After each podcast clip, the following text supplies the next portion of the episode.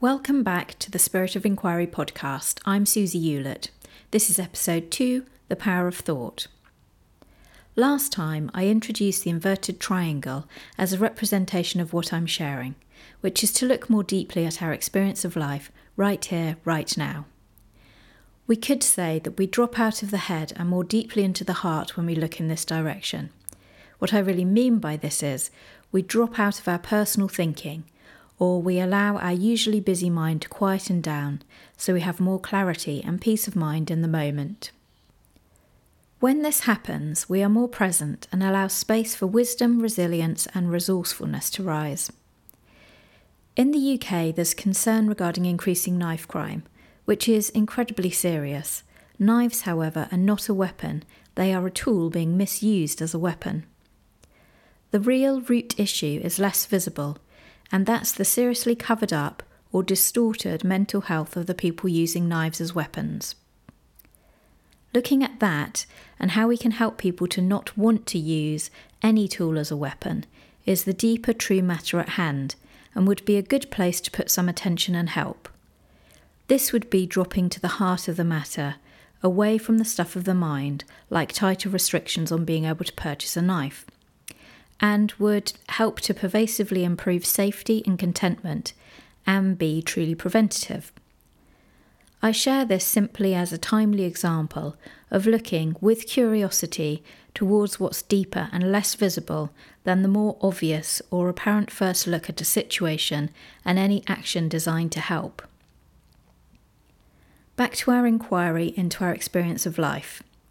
Thought is invisible and we don't always appreciate the power of thought, but it's so helpful to explore this a little. Have you ever seen a film with a friend and afterwards discovered that whilst you loved it, your friend was disappointed and had an opposing view?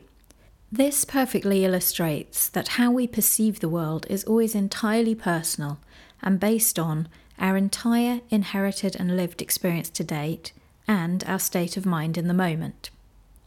It operates this way for everyone, moment to moment, and since it's entirely personal, we can never see the world exactly as anyone else does. Even our little kids who are with us most of the time, or even as a twin.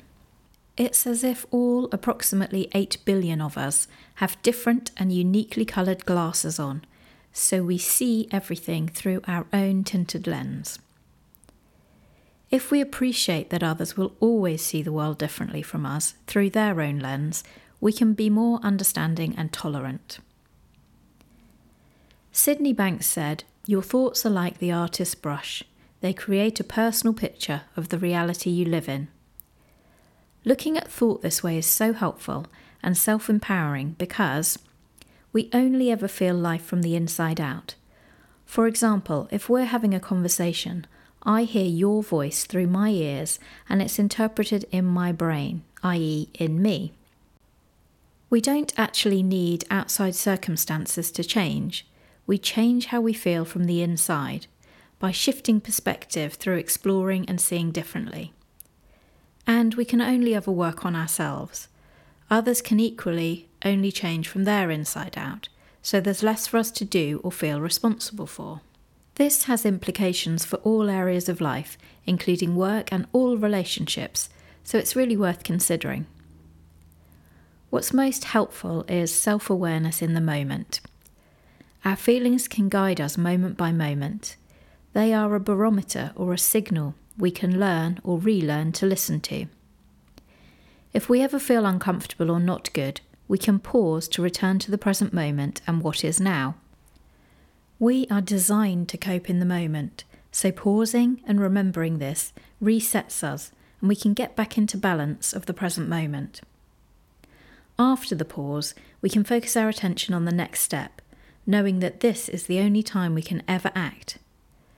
Life is lived one step at a time, and that's much easier to handle. Hopefully, you can see the inside out nature of our experience but something that is also useful is seeing the changing nature of life. Life flows and things happen moment to moment. Thoughts and feelings come and go too. I saw a quote recently that said, Stop trying to calm the storm, calm yourself, the storm will pass. If there's bad weather when you'd planned an outdoor event, whilst you might feel disappointed or upset, you wouldn't try and change the weather. Well, consider that thoughts and feelings are like clouds or energy coming and going of their own accord. So, holding on to an otherwise transitory thought by giving it our attention feeds that thought and makes it sticky.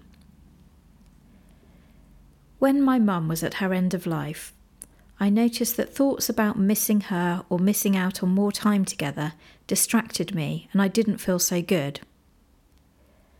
When I dropped into thoughts of how lucky we were to have had such a great relationship, that really helped me to feel better and full of love and even peace, even though she was still dying.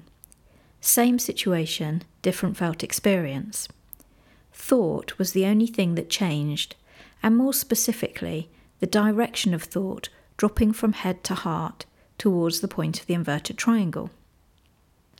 I moved from thinking about what I didn't want to happen next, which I wouldn't be able to control or stop, to thinking, how can I help my mum through this experience? Let's consider some other examples. Anxiety is often focused on the future and worries about the what ifs. For example, what if I feel stressed giving a presentation tomorrow, or at a social event next weekend, or when taking a flight next month? This is thought in action, using our imagination, thoughts, and creating a made up future which we are worrying about now. We never know what will happen in advance, we just think we do. If we can really see this, anxiety can start to loosen its grip because we're worrying about something that is created in the mind by thought. I'm not saying the presentation, the social event, or the flight won't happen, but I am saying they are not happening now. How about using this creative power to imagine and express creatively and wholeheartedly in the world instead? If the next moment is unknown, it's full of potential. My tip is to stay curious and see if you notice this, and most helpfully, perhaps, to notice how you feel. And if you don't feel good, either slow down, pause, breathe slowly, and return to the present moment and just the very next step in front of you. Or, if this feels uncomfortable, you can zoom out your attention instead to get perspective and a bird's eye view of what's going on right now. For example, you are just one of many people in a room sitting and listening, like my son in his assembly, or trying to get the perfect balance in a yoga class. If we zoom out like this, we can see the bigger picture and our safety or okayness with things just as they are. Our system works perfectly well. Mental health and well-being are our natural state. They are just covered up when we misunderstand the use and power of thought. Our personal thinking clouds our natural state, like storm clouds covering the sun, which is still there, even if we can't see it. Our mental health and well-being is like the clear, sunny sky before the personal thought clouds or changing mental weather cover them up. Thought, being invisible, can be misunderstood and taken overly seriously, or misused as a weapon contrary to its design, like the knife example earlier. Being aware and using how we feel to wake us up to the direction we're facing or paying most attention to, and dropping from our head to our heart can really help anyone with anything. Understanding the power of thought and how it shapes our reality can help us all to live more freely and consciously, able to help settle ourselves and therefore project a better feeling or way of being out into the world, creating a ripple effect. It starts with each of us.